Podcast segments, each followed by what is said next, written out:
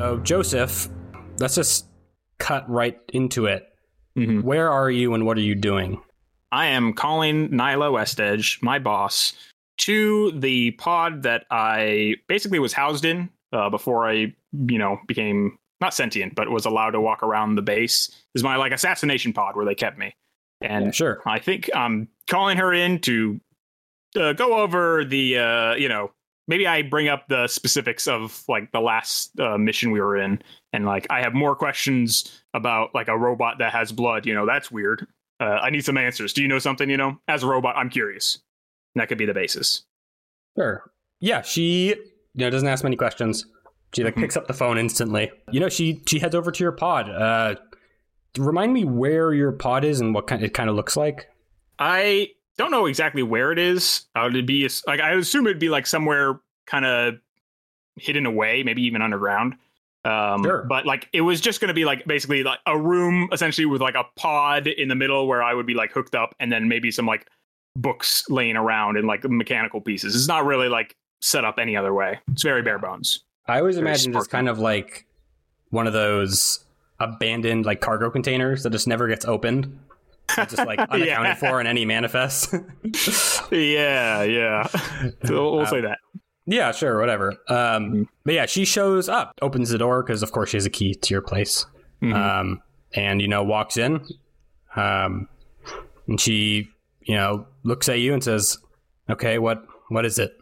Uh, quick out of character question: Do like, is there any relationship that I have with Nyla? Like, I don't think we've had a history. We never went over it, but like, does she even like like me, or, or am I just like Um, a, an employee? You know?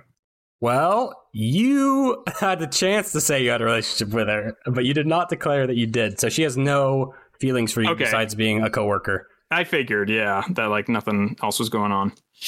Um, okay, I'm probably leaning against the the pod, and Joseph says, "Nyla, I'm very happy that you came. I had something very important that I want to bring up to you." Okay. All I ask is that you let me finish my thought before you tell me your reaction. Is that okay? He nods. Also, I think this is she would pick up that like Joseph seems visibly nervous as well. like he he may be like shuffling his fingers and like looking towards the floor. Um but he probably breathes a long sigh and he says, "During our operation on the factory, I met another individual as I was stealing the data. His name was Glass Newlane, and when I surprised him, he did not shoot me. Glass was looking for the same information as I was, so we managed to both swipe a copy. Glass gave me his number, wanted to keep in contact, and we met again recently. Nyla, I had to know why he didn't try to kill me, why he was so friendly with a machine. Glass is not a clusterus. He belongs to Gold House, and he knows I'm a peacekeeper, and he wants to remain friends. Doing so would require me to divulge peacekeeper information, and that I cannot do. Not alone. You are the only other person I have told this to. I believe we could work together because we might not have this opportunity ever again. Hmm. Trying to decide whether to make you roll or not. Yeah, I really wish I could. This is what I was telling you. I wish I could get this fucking speech skills up. I realized I'd be talking to so many people. So here's your the option I'll give you. hmm You can not roll if you'd like. You can take the default result, which I have, you know, written out, like the the mid the midway one. Sure. Uh, or you can risk it for the biscuit and try to roll and get a better result, but you may also risk getting Get a worse one. much worse result as well. yeah, I mean, the much worst result is me not playing anymore. so I don't know if I want to do that. Um, I might just go the default route on this one then. I mean, I wouldn't remove you from the game if you failed this. You wouldn't? No, it would just make your life harder. um, But I'm cool with either one because you know it will. Like, if you fail the roll, it will affect you. Yeah, I know. That's what I'm thinking. And it's like I already have such a low fucking score in this, anyways. That I feel like I'm gonna get fucked over. Like I don't, we don't exactly roll well in this game, so it would be a risk. But I could, would I be able to use a stress or something for an extra Yeah, dice? You can push yourself. And then, is there an extra thing I can do? Like, isn't there like a fate point or something? Um, there's a devil's bargain where I tell you a a bad thing will happen guaranteed, but you'll get another die. You will get an extra die, but you will attract the attention of a major player that has not shown up yet, and it might not be positive. oh, really? um, you know what? Let's have the dice tell the story, Colin. We'll do it. We Okay. shall do it. Um, you didn't sound confident there. Well, I mean, I had to come up with it on the spot, but I, I do have prep for certain things. okay, because I will roll. I assume this is a sway. Sure. So Right. you will get two. That's a consort actually, because you're Oh, a consorting with consort. someone you know, and you're not really Yeah. lying either. You're just kind of saying like, "Hey, this is the stakes." This is the situation. Could I? So I have. I'm looking at my stress.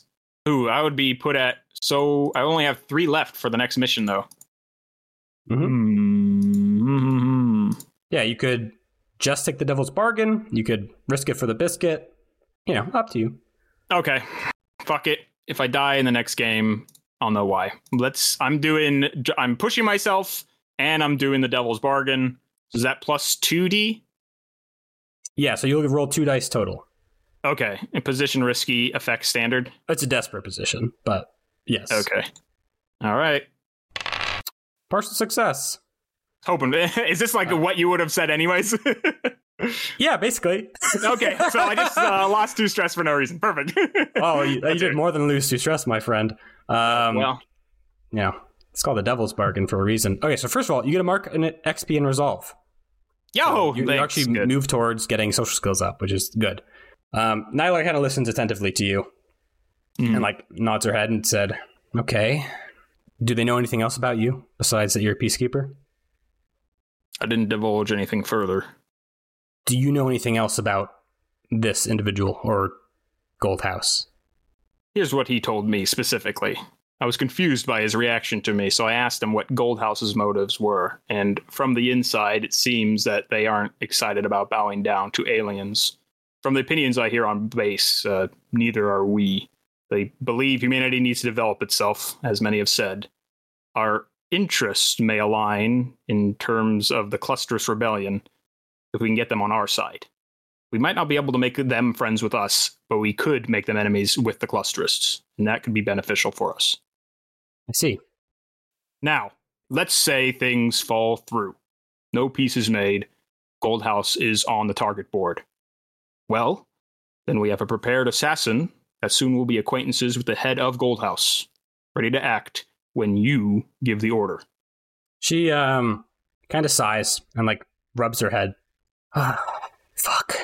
And then she reaches into her pocket and pulls out this little round device, which you instantly recognize as the device which is used to suspend your operating functions uh, when they put you in the pod. It's like something that they just plug onto your head.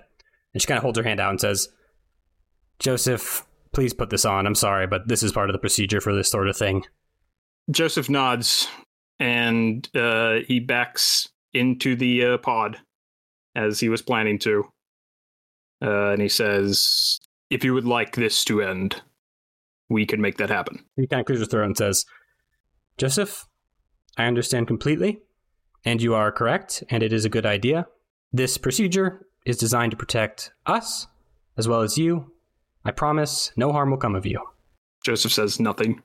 Yeah, Joseph um, he backs into the pod and then he says, Either direction earns us success, Nyla. We can slowly integrate Goldhouse into our attacks against the Clusterus through talks, or we can sabotage Goldhouse from the inside. It's a win win. And should we succeed, you can be the one to present the whole operation, if you would like to. We could say you instructed me on it too. A well placed plan that ended the rebellion in a few short months. Many would owe you a debt, and then he puts the item on. Some would call you a hero. And he lays back in his pod. Yeah, you shut down. Um, and as you shut down, you know, the systems shut down like one by one, like a little cascade. Mhm. Like your physical ones go out first, um, then like your uh, processing unit like slows down. And there's like a brief moment. This like for like a human, it would be like imperceivable, but you're you're not a human. You feel something connect to you. Something like really big. Uh, it's like imagine like an ant gets touched by like a human, gets like picked up just for a second and then put back down, and then it's just black. And then you wake up. You know, there's there's no real you can't tell how long it's been immediately. Um, but mm-hmm. your internal chronometer kind of slowly speeds up, and you realize it's been 12 hours since you went to sleep. Nyla is standing in front of you, and next to her is Whitecliff, the Soul Union Emergent Personalities Division agent who interrogated you prior to your assignment with Dusklights. Nyla is looking tired and shaken, but Whitecliff looks at you without much expression at all. Uh, neither of them is really saying anything and kind of wait for you to say something or make the first move. I nod to Whitecliff. Hello again. He doesn't say anything. Nyla produces this like data drive, so like brick, mm-hmm. and hands it to you and says, "Give this to your contact in Gold House. It has intel on it regarding an operation. Build trust with them. Get us as much information as you can get. If we can hurt them or even take them down, we may be able to get the Soul Union to throw us some more budget finally. This could be very big, but we need we need someone in there. Joseph is now going to turn his head towards Whitecliff and wait for a response there. She nods to you. Joseph takes the item and he steps out of his pod. We Nyla kind of clears her throat and kind of goes back into the like kind of rehearsed um, speech mm-hmm. type speaking. She's like, "We really appreciate you doing this for the peacekeepers, Joseph, and we want you to know that we will support you through this, and that this is a very big move for your people." She kind of cringes a little bit at the end. Yeah. Part. Joseph, you can't see it on space, but he's cringing too. but he nods and says, "Thank you for thinking of us." Um, well, I kind of turn to Whitecliff again just to see is there anything else coming from her? Can I get anything? You have you have dice, right? Um, yeah. Do you have study or survey? No, you can, roll, you can roll it. You can roll a zero die if you want. This is just a gather information roll, so there's no consequences if you fail. Okay, uh, I will do study. Let's study her face. Partial success. It's hard to tell exactly what she is thinking. Your your best guess is like a thinly veiled contempt and mixed with like a gratefulness that her life gets a little bit more interesting because of this. You're not sure exactly why she's here, but presumably it's just part of the procedure Nyla mentioned that she supervises. Gotcha. Okay. I think Joseph just keeps looking through almost like some acknowledgement, you know, or like in fear to be like, is this okay? You know, almost like a kid, kid would like look to their parent if they're going to do something, you know? It's just yeah. like he keeps checking on her. But from what he can gather, he gathers that, I suppose, and uh, keeps quiet. But he nods to everyone there and says, You know where to find me, and you know how to reach me. Uh, you know, Nyla nods, and they leave you to it. You notice a couple things that have changed while you were unconscious. Whitecliff presumably made some modifications to your body you are not sure what because you do not have access to the logs for those mm-hmm. particular things, but presumably it's some, you know, failsafe program or she downloaded some logs or something. Strangely enough, there's also another like anomaly, which is that besides, you know, Whitecliff's tamperings, I may figure out how to phrase this in a cool way. sure. I guess it's like a kind of more of a feeling than anything. You feel clean. You feel okay. like I'll use a metaphor because I like metaphors. Please. Like do. imagine you had a house of cards, right? Mm-hmm. And it was a pretty good house of cards. And then someone broke it down and then rebuilt it exactly like you made it, but slightly better, imperceptibly better. Like you couldn't even put your finger on how it's better. And you're not sure why that is. Okay. I think I get you. I'm just generally feeling like something has changed positively within me. Um, I know that, but I don't know what it was. Yes. It's. Gotcha. you know, it's like not quite emotional, but maybe it is. Yeah. I was gonna ask, Um, like, is it through my mind or like mechanically? You, it almost feels like you've had a spiritual moment somehow. like you kind of feel like a little bit of angel dust is on you. I, I don't know how else to put it without giving it away. They like- fucking slipped me some psychedelics while I was under. Yeah, I got you on that robot Oh, mushrooms, boy. Damn it. Um, it's Gotcha. it's weird. It's also a little scary because you can you can tell when Whitecliff does something. They're it's pretty obvious. It's like big black boxes inside yourself. You can't see inside, and there's usually just bad shit behind them. You know that much. But this is like totally different. And if you really think about it, you felt it in those moments right before you shut down when that whatever it was made contact with you.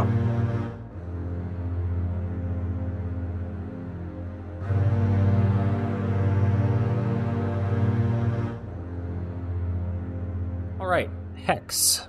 Let's talk about Tesco Long, your reporter friend from Starlane News. Lately, she's been pressing you for information and kind of straining your friendly relationship, but let's talk about how you first met her and how you became friends in the first place.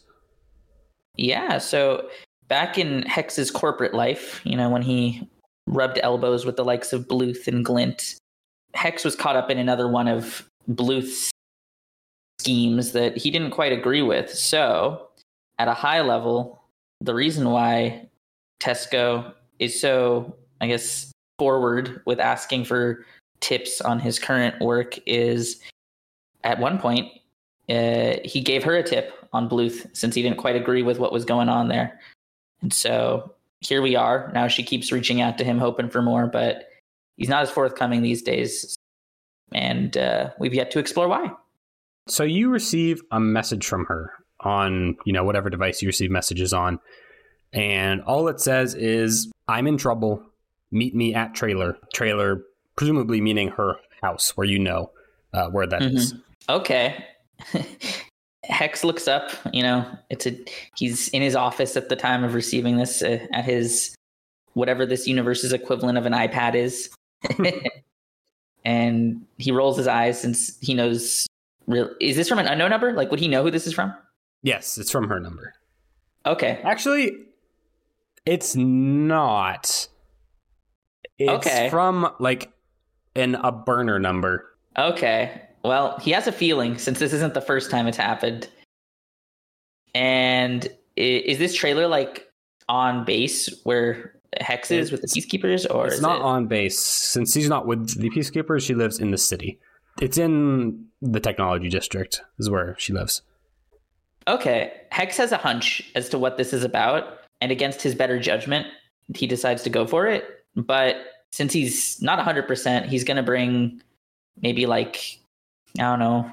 I don't think he could be packing heat, so maybe just like a melee weapon or something like a baton. Yeah, it's like only a short drive. You can get there just from like a, a taxi service. All right. Uh, Hex probably up his- probably yeah. self-driving cars at this point. Now that I think about Okay. it, so you can just do that. Hex gets in like a Westworld ass vehicle that you know drives him over there. He checks his email emails on the way. It's very, it's a very thrilling commute. Uh, yeah, Te- Tesco's residence is a small trailer in an unused parking lot in the Central City's technology district. It is a grimy, rundown, portable housing unit that is really only meant to be used for a year or two, but this one has been used for nearly a decade. Um, some of the external walls are held together by like a generous coating of nail tape, and you see that the door is ajar, and inside you hear like the slamming of drawers and like some shuffling around. Uh huh. Okay. Well, Hex parks, shuts the engine, and uh, takes a deep breath and uh, walks up to the trailer door and knocks on it. Yeah, the door is ajar. Oh, right. Uh, okay. you can then. still knock on it in a jar. no, he knocks. You know, like you, you don't just enter a place. Goes Yeah. hello. But, like the noises from inside stop as you like knock on the door. Hex knocks again. Hello, am I at the right place? He kind of inches backwards away from the door frame, though. Now he's a little wary, thinking that he might have gotten it wrong. Your Tesco's voice call out, "H- "Harold, is is that you?" All right, Hex feels relieved. Yep, it's me, and he he, he comes in through the doorway. Come inside just to see her lowering a pistol that she was aiming at the doorway. Jesus Christ, Hex says, or at least whatever the equivalent is. I don't know if Christianity is a thing in this universe, but whatever. If you want Hex to be a Christian, more power to you. um, Harold, uh, come here, and she scatters some papers off like her her bed and pulls out this big hard drive. And Hex like- closes the door behind him and walks in. uh, she takes the hard drive and shoves it into your hands. Take take this. Don't upload it to the network. Don't feed it to any of the AIs on the base. It's it's important. I, I don't know why, but if anyone can figure out what it is, it's you. There are some names on there. A, lot of innocent people that she wait, promised wouldn't get hurt. Slow down. What, what's going on? One of my contacts with the clusterus, he gave me this. He said it was big. He, he went dark. I haven't been able to get in contact with him. I think he was compromised. Wait, Something you have happened. contacts in the clusters? Yes, Harold. Listen, I'm, I'm I might be being followed. I'm not sure. I, I don't know what if he told them anything, but the peacekeepers can't touch this. Okay, I need you to understand that. I don't want the peacekeepers looking through this because there are people who didn't do anything wrong who I know would get in a lot of trouble. But if I want you to look at it, just keep it, just keep it private. Alright. Can you do that? Harold lets a deep sigh, collects himself. All right, I can do this for you, just given what you've done for me in the past, but I have to know what am I expecting on here, and are you okay? Should I bring you on the base with me? she thinks about that and says, "I don't, uh, uh, I, I don't know what's on it. I, I Don't tried be a looking at it. hero. Let me know. I, I don't know if some things are really big, Harold. Some things are too big for the peacekeepers or or the clusterus. I, I, there's just too much information. Okay, I, I know too much. I, I gotta go. I gotta go to ground for a bit. I'll be fine. Just th- that's my new number for now. I'll, I'll send you a letter or something if it changes. Right. I trust your judgment. I mean, you've come this far. He he gestures towards the trailer. uh, but if that changes, let me know. You don't. I know how big this can get. It. He's referencing the last mission they were on, so don't feel bad reaching out for help. All right. yeah, th- I know I haven't been forthcoming, but you know, No, I there's no reason to get hurt here. I know. Um, I'm sorry for being such a shitty friend lately. I hope this does something. All right. Any idea on when I'd be hearing back from you, or She like pulls on a coat and like starts walking out the door with like a loosely held together briefcase and just says, "I I don't know. Uh, maybe maybe I'm just imagining things. You know, maybe it's fine. But uh, just uh, I don't know. Figure it out, Harold. I gotta go." And she just like starts half jogging out into the city. All right. Hex looks at the hard drive and looks back to his car and just exits the trailer and starts driving back to base silently. No music on the radio. Damn. Not even Nujabes. Nope, not even Space Nujabes. You know, this is the timeline where he didn't die. That's so good. That's why everything's so great. I don't know, man. yeah. What do you do with this hard drive? All right. Well, I absolutely don't put it on the system or anything akin to that. Actually, does let's assume Hex has a personal computer, Mhm. and you know he he's been around the block. He knows that he needs to air gap this from any other systems. So what he does is he before he he goes to base, picks up his laptop, all that jazz, and in his car you know, he goes airplane mode, disables anything that could connect to any other systems, and he plugs it in. What does he find? Uh, give me a study roll. Ooh, okay. I didn't realize checking folders was that tough. Um, person, players, heck, study. Oh man, you haven't been hitting the books lately, fucking meathead. Is this risky, controlled, or desperate? Um, that's a great question. Yeah, let's um. He's let's at controlled. desperate. Okay, all right, desperate. All right, all right, roll it. Partial success. Oh my computer blows up. Let's see. Oh, man. Let me let me tell you a couple things. All right. Um, you take a quick look at the data drive. It is the reason you can't just discern what it is is that it is a humongous amount of information. Like if you ever get an email like with invoices and they're Oh. all just like numbers instead of Yep. like any title, that's what this is. It is a ridiculous amount of information, like more than you could hope to ever even begin to ascertain anything. But you did get a partial success. so what I will tell you is that this is a money trail. There are shipping manifests, addresses, logistics reports, unlabeled item purchases from off planet. And at first glance, a lot of them seem like unrelated. Like it's just like they're Mhm. buying empty crates or whatever, and they're shipping it to like a, a shipping yard. It's like that's not that weird, but all of it Mhm. being here and the fact that someone presumably maybe died over this information gives you the sense that there is something bigger here, something that you could uncover. Um, Mhm. and you know, like as you like go through some of these PDFs, you click one, and you notice like the airplane mode indicator on your laptop flickers for like half a second, and like it just says, "Oh, file corrupted," and Oh, it's no. just that one file, and just that little flicker. Maybe it was a visual glitch. Who knows? But you know, as you're like, where where were you sit? Where do you say you were? Like parking lot. where is this like right outside where you saw Tesco? uh, yeah. Let's let's say it's just like a random ass like paid parking lot in the city. Sure. Like he went to base and then he went off base to do this since he didn't want to connect to any networks. Yeah, a uh, a car pulls up next to you. Oh fuck. Um, it has like Soul Union plates on it, Peacekeeper, and Yeah. out of it comes uh, Nyla and you know two soldiers who have like no identifying information on them, and she kind of just like knocks on the window. Hex rolls it down. To what do I owe the pleasure? Harold, I'm very sorry for the interruption, but I need you to go with these two here. Happy to. Mind telling me why? Uh, I can't, but you're not in trouble or anything. It's just regarding. It's regarding Joseph, and she like rubs her face. Can a Hex inspect Nyla just to see if she's being forthcoming? Like, is her hand on her pistol or something? Are you paranoid, boy? Hex is very paranoid. yeah, give me a survey. Let's do desperate. Mm-hmm. Well, this isn't desperate, actually. This is just Oh. controlled. well, partial success. You get the impression that she is not really hiding anything from you. She has her hands tied by some bureaucratic mess, and you get the feeling that it is just a coincidence that she's here now, Hmm.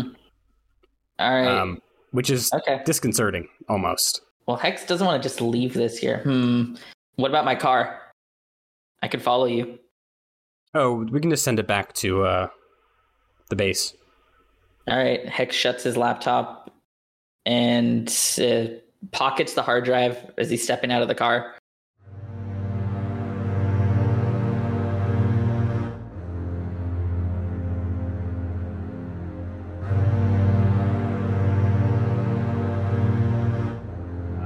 So, loyal. Tell me about your nightmares. You're going to have them now, probably far more frequently than you used to. But I'd like to get an idea of how they manifest for you, if they're any different for dolphins, and uh, what they've been about. If they're new, I imagine they're mostly about Maze.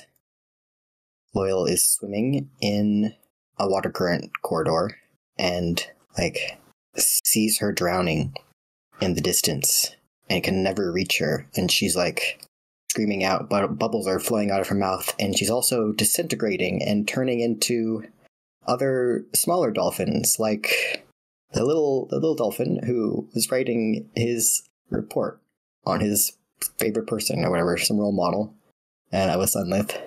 And those are like swarming around him and saying, Why didn't you save me? Why aren't you home? Why don't you belong anywhere? What is your home? What is your planet? Why didn't you save me? And they also turn into bubbles. So, is this like a reoccurring dream? Yeah. Except sometimes the dolphins that come out of Maze say different things, or they're different people in his life. Maybe some of his coworkers from Europa.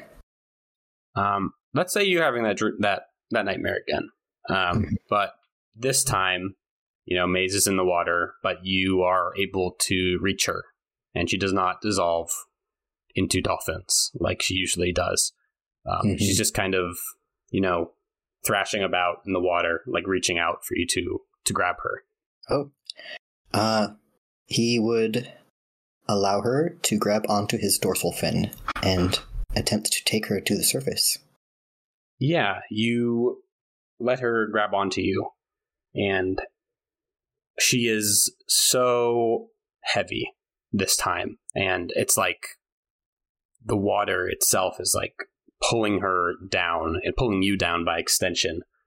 And you like look back at her, and all the water around her is just blood, just red, sticky blood, and like weaving around her, like tying her down, pulling her down into the the blood are these wires, these bleeding wires that you recognize from your time in the assembly room with the uh, remnant of martyrdom with TKR and the lucidity of your dream, like the ability to to control it, to change things very quickly escapes your grasp and you're just pulled down and you feel these wires like piercing your skin, like sewing themselves into you, sewing your eyes shut your your blowhole, your mouth, and just pulling you into this red, dark abyss beneath you.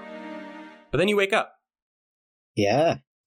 I think he wakes himself up by like thrashing and hitting the side of his head against his exopod, the glass. Hmm. I think when you thrash about and you hit your head on the exopod, a little bit of blood comes out from like your your melon, like a little scratch. Nothing serious, but you have that little bit of that cloudy blood just in the exopod now, and you know it gets filtered out like it usually Mhm. does. But Yeah, that's good. There's like a couple seconds where he thinks he's still in the dream because the blood is still in the water. He doesn't know if he's awake or not, and then he sees his dingy apartment with his little shrimp tank next to him. He's like, "Oh, right, I'm still here." uh, and you have an appointment with the head chef today, right, to help prepare some meals. I do. in the early days of the war, it used to all be prepackaged meals and these like hyper efficient nutrient supplements. However, now with like almost a decade into the occupation, the menu is a lot more diverse.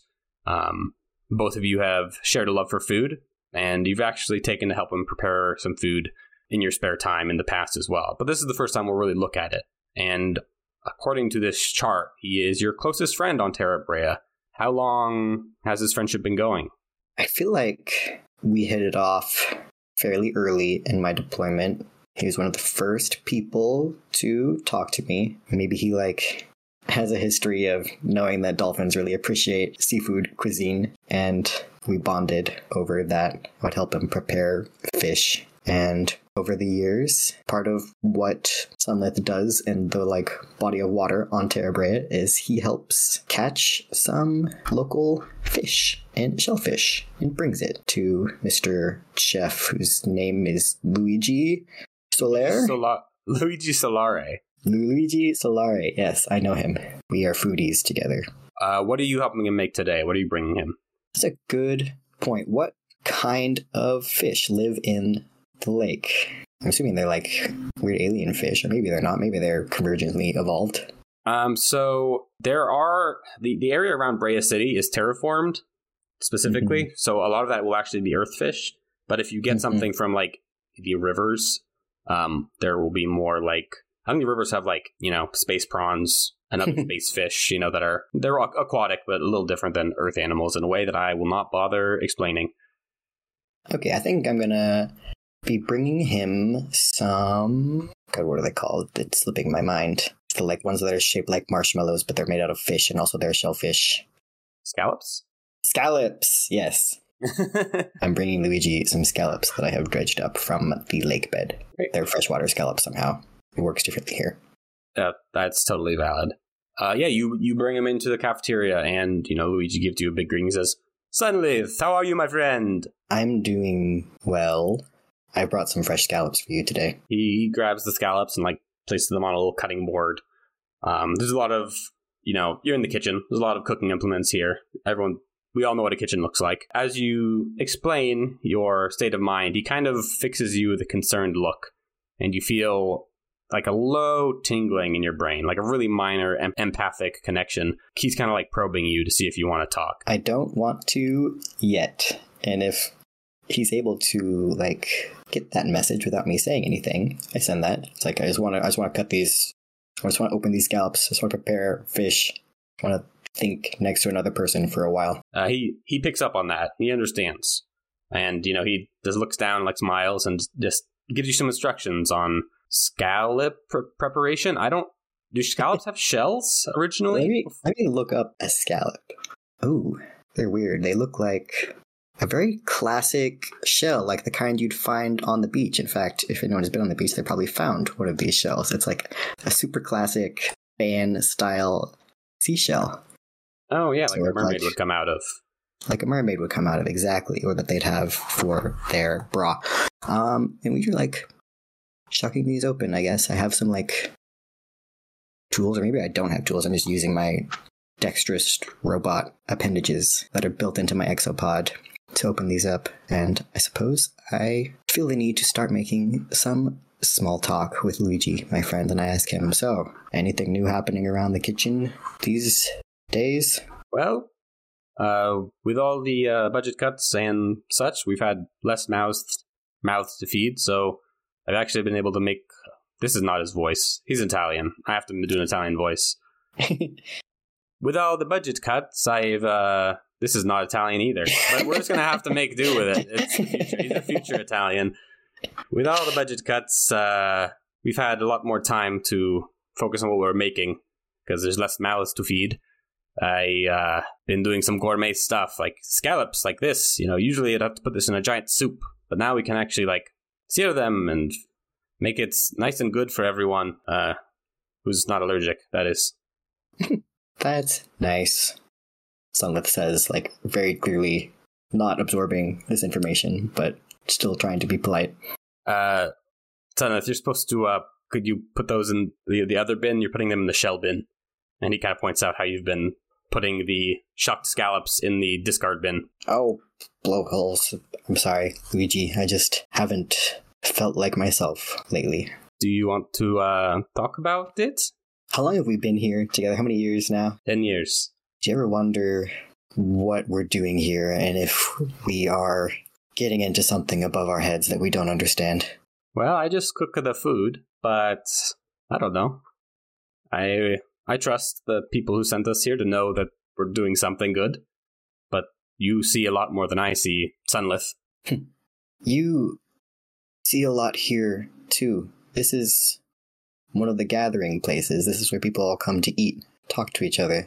How how how does morale seem? Have people been saying any strange stories? Have you overheard anything unusual lately?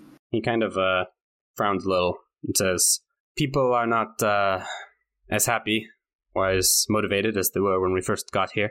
Everyone can see that this could be over if we just had a little more resources, but we're sitting on the fence. People are dying. We don't have any other choice. It's just the way it is." That's to be expected, but it's not really what I'm talking about. I feel like I don't know how much I'm allowed to talk about with Luigi here. I don't know how much clearance he has on high level military operations. So I'm trying to like Well, he's choose like my words carefully. your relationship with him is very strong. So like I just he's like you would trust him to keep it quiet even if you did talk about it. But it's mostly if you want to expose him to that sort of information. That is the concern more than like a security clearance thing. Well, maybe depending on like what his level of psychic connection is, he's just like getting some of this anyways. But Sunlith says, I've seen something recently that some things recently that I can't explain. I just I thought I was here for a really simple reason. We all came here for a very simple reason to protect something, or at least some of us have. And I just I don't know what to think about this place anymore. He like reaches out psychically to you again just as you like dwell on these thoughts. And he's, you know, in the meantime, like shucking these scallops. And you feel him probe you a little bit, and then you don't know if it's your subconscious or something else, but something pulls him deeper into your mind. And you see his face like shift instantly to like distress and his hand slips and the little knife he's been opening these shells with cuts across his hand and you see like blood just not a lot but some just splatter on the countertop some of it landing in a little bowl of salt water just clouding it and he like shakes his head and he's like oh i'm uh uh and as he's you know sputtering someone clears her throat behind you and you see nyla there flanked by a couple of soldiers they aren't dressed like the typical military police they have no identifying markings on their uniform. And she says, Loyal, I'm sorry to barge in here, but something came up. I'll need you to go with these two. They have some questions for you. I can't tell you more right now. I'm sorry. God, okay. If the exit suit I was in was capable of like jumping in surprise, it would, but I think it has safeguards against that since it is so large and heavy. But I say, oh, okay, just one second. And I turn back to Luigi and I'm like, I'm sorry. Let me let me take this from you and I try to like help him a little bit. Probably very awkwardly. Just like trying to take the knife out of his hands, trying to like find where the nearest first aid kit is to help him and I'm just kind Yeah, of making a mess of it in the process. Yeah, he kind of like like gestures that he's fine and like, you know, kind of waves you off and like kind of touches your hand with his hand and some blood rubs off on your exopod. Um, and he like goes to a little nearby medical cabinet and starts dressing himself up and he says, I'll, uh, I, I'm fine. Just, uh, attend to your, your, your things. I can finish up here. I can finish up here. I okay. Okay. We'll talk later. And then I like hold my robot hand in front of my face with the blood on it for a second and then wipe it off on the nearest dish rag. Uh, And then I go with Nyla. Nyla doesn't come with you. Hmm. I go with the muscle.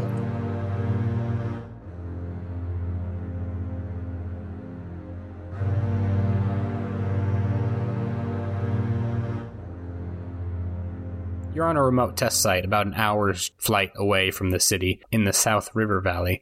The Vector Minds have called you down here to test your new interface with the Changeling. Very few people live down here, and it's ideal for this type of live fire exercise. This exercise involves a number of long range targets being shot into the air at high speeds for you to destroy. However, alongside these targets are a number of barricades which pop out of the ground in front of you to block your line of sight. The goal of the exercise is to determine how close your mind's reaction time is in comparison to the changelings with your new skin interface. So far, you've been able to keep up, but as you reset again for the final round, you hear Ziggurat's voice in your ear. Garrett, we will be disabling certain limiters for this final round. Do not be alarmed and proceed as usual once the klaxon sounds. And with that, you feel something shift in the changeling, something subtle and indistinct. There's an electric, almost pulling sensation on your body, but before you can linger on it, the klaxon sounds. Eight targets erupt into the air, and as they do, barricades fire up simultaneously, blocking your view. What do you do?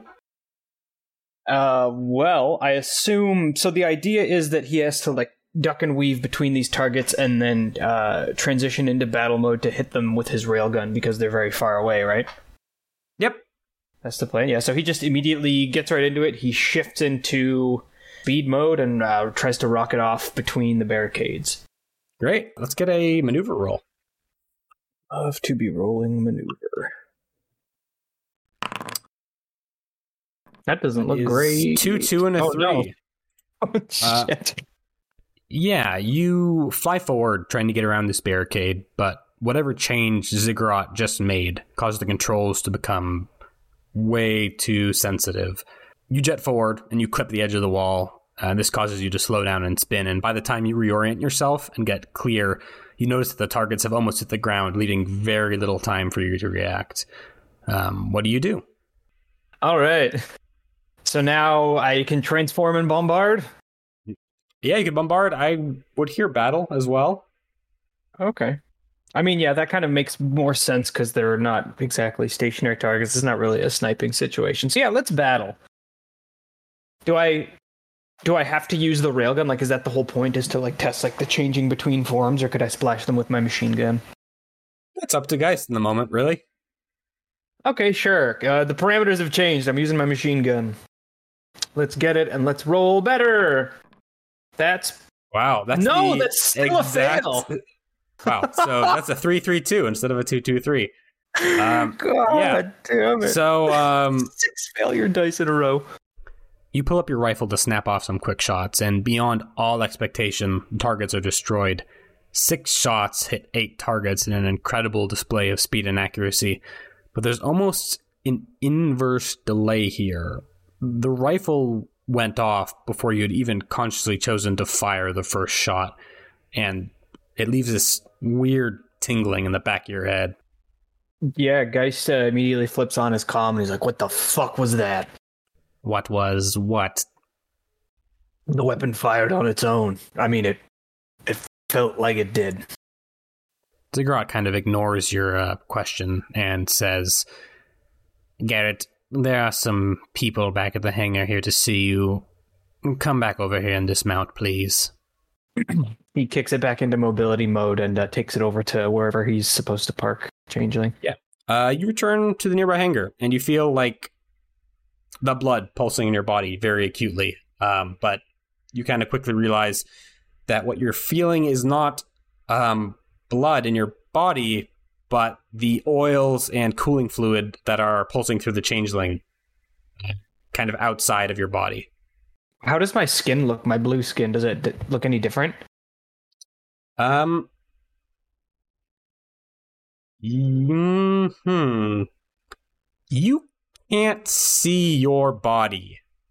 Like, you know, there's like a big camera screen in front of you, I imagine, in the cockpit, right?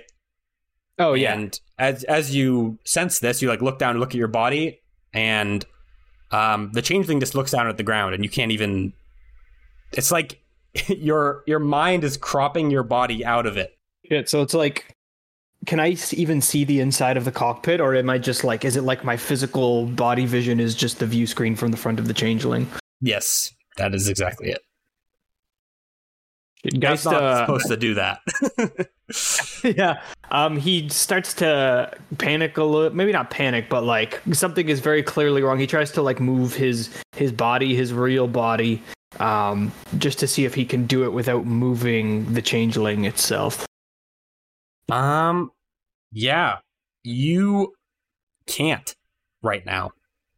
Uh, it's like ever since that shot went off, you there's something the, the like the the boundary between you and the changeling is gone. You just kind of are it now to the point that like you can't feel your own body at all. All you feel is the changeling now.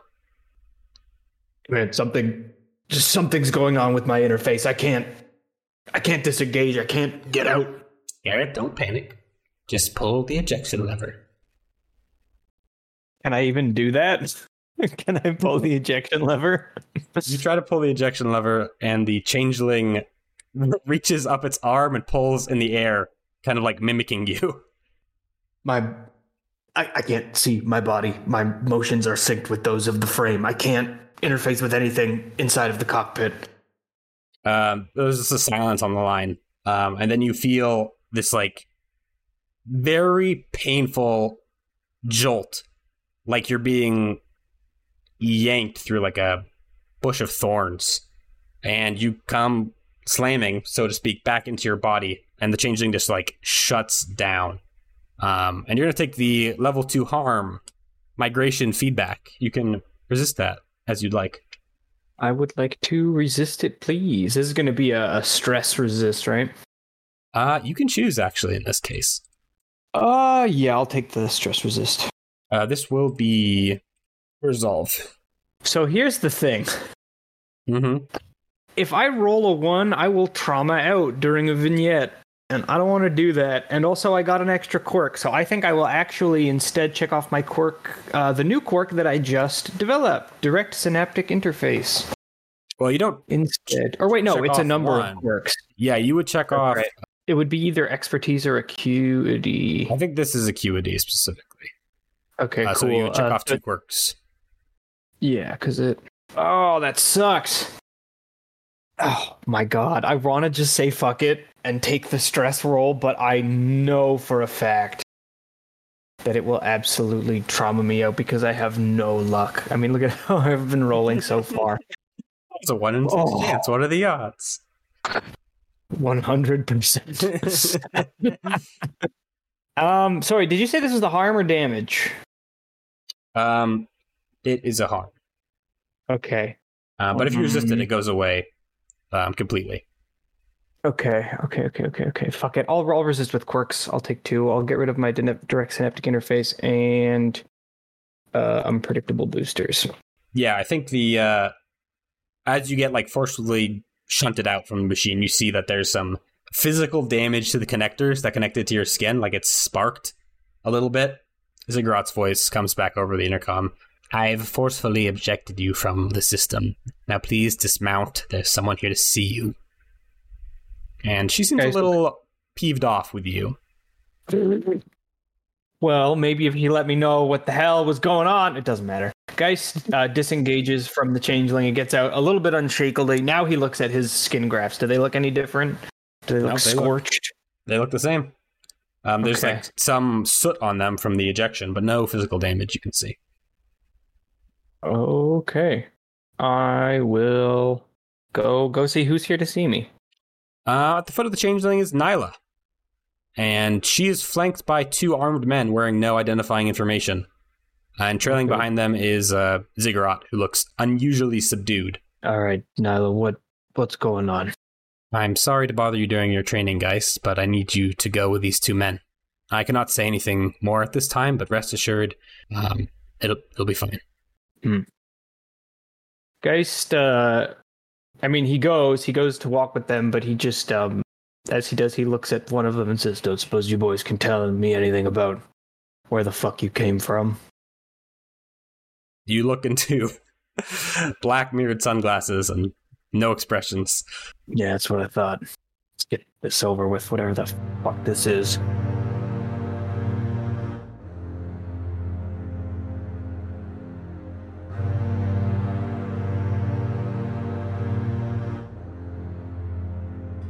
Hex, Loyal, and Geist. You have any electronics on you confiscated or modified such that they lose any networking capabilities, completely severed from the network and your surroundings. You are each separately and at different times taken to the base's administrative building, to a subterranean section you've never been to before. Nobody here seems to be wearing any identification, and all the doors are likewise unlabeled. You notice a distinct lack of any electronics. Doors are using manual keys. There are no cameras, and there are a number of levers on the wall labeled a power brake. After 10 minutes of walking through featureless beige hallways, your escort deposits you in one of these rooms. Inside the room are two folding chairs, each facing each other. One of the chairs is already occupied by a woman wearing a black technician's jumpsuit. Circular scars trace along the bridge of her nose and over her eyes. What do you mean by circular scars? Like perfect circles? It's like almost almost like an infinity sign, like vaguely. Hmm. uh, except the like middle part where they would join is can like much more rough and scraggly. so does it look like cosmetic scarification or like an actual wound? Can I tell? Oh, yeah, that'd be a roll, probably a survey. Oh, good thing I have. I got a two failure. Yeah, you try to like figure out what this was caused by, and it's just not in your domain. Whatever caused this um, wound, it's just not something you're familiar with. She introduces herself and she says, "My name is Whitecliff. I represent the Soul Union Emergent Personalities Division. Please take a seat." Pleasure to meet you. He sits down. Geist uh, looks around the room a little bit and then um, kind of stomps over and sits down and kind of fi- fixes her with a quizzical look, but doesn't say anything. I say, hold on, I just have to um this will be easy if I do this. And I'm just like taking the chair and kind of like scooting it away so I can actually be in front of her. Says, is this fine? She does not respond to your question. This meeting is regarding EP Star Plus Industries onboard combat assistant V2 model JO534, colloquially known as Joseph. All responses are being recorded and will be made available should any legal action occur in the future. We have already interviewed all your other squad mates, so please be aware of any contradictions. They will be heavily scrutinized. Any deception can be considered an act of grand sabotage given the subject matter. Do you understand? And Loyal, the part about her having interviewed all your other squad mates is a lie. Hmm. Uh, she can see him eyeing everything in the room. And then he looks back to her and says, I understand. Yeah, I guess I do. Sure, I'll answer to the best of my memory. Could you please state your name for the record? My name is Garrett Hart, call sign Geist. My name is Sunlith. Harold Pritchard or Pritchard. Has the subject, Joseph, indicated any desire to change his current circumstances? No, not as far as I know. I don't exactly chat with the thing. Has he tampered with any electronic systems outside the scope of his operations on official missions? On official missions, Hex rubs his chin, thinks for a moment. I don't recall. Has he done something wrong? Has he displayed any other concerning behavior? Sunlith is just like thinking about Joseph in comparison to Geist, who has been displaying the most concerning behavior out of anyone, and says, No. Are you sure that's the response you'd like to leave on the official record? The penalties for obstructing investigations on emergent personalities are quite severe. Like I said, if this is referencing something specific, I can get more specific, but Joseph has been nothing but a good, reliable squad mate to me. So let me know if this is pertaining anything particular. Are you aware that the subject has killed friendlies in the past? I'm not. I don't suppose you could provide a little context. Unfortunately, I am not able to comment on active investigations. Are you aware that the subject has killed friendlies before? And loyal, this is a lie. No, I am not aware of such a thing. Has he indicated any resentment for his position in the Soul Union? No. I mean, so far as I can tell, he's pretty jazzed that he's able to fly. Are you aware that the subject has been in contact with a splinter group of terrorists known as Gold House? No, I have not. Hex is starting to look a little nervous. Anything else? No, look, if if this thing is a liability, are is my team's lives at risk when we get deployed, you know, with him there? There are always risks using weapons of mass destruction. If you have any doubts about him, mm, any small things you've noticed, it would be helpful to hear them. I do not. I have no doubts whatsoever, but I mean, if he's done something, then I think that speaks more to my feelings towards the. He hesitates to say man, bot. Using three words, how would you describe the subject? Analytical, Loyal. Human. He seems too human. It kind of freaks me out. Any closing statements? Joseph has been an excellent member of the team and a good companion. I have no issues with his performance or behaviors. Joseph has been nothing but a loyal squad mate, so I could speak to his character, but like I said, I'm operating with limited info here. I have a question for you, if you'll humor me, after all you wasted my fucking time today. If he's so dangerous, why is he in the field? Why is it that you have this whole fucking secret black box wing with no computers just to put what you very clearly believe to be severe liabilities into the field? Are we that hard up for pilots, really? You're the pilot. You tell me. All right. Geist gets up and goes to leave. Now, if there's not anything else, you may go. Hex gives a nod and exits the room. I look at her again. I know that I cannot look into her mind, but I really want to. I turn around and float away.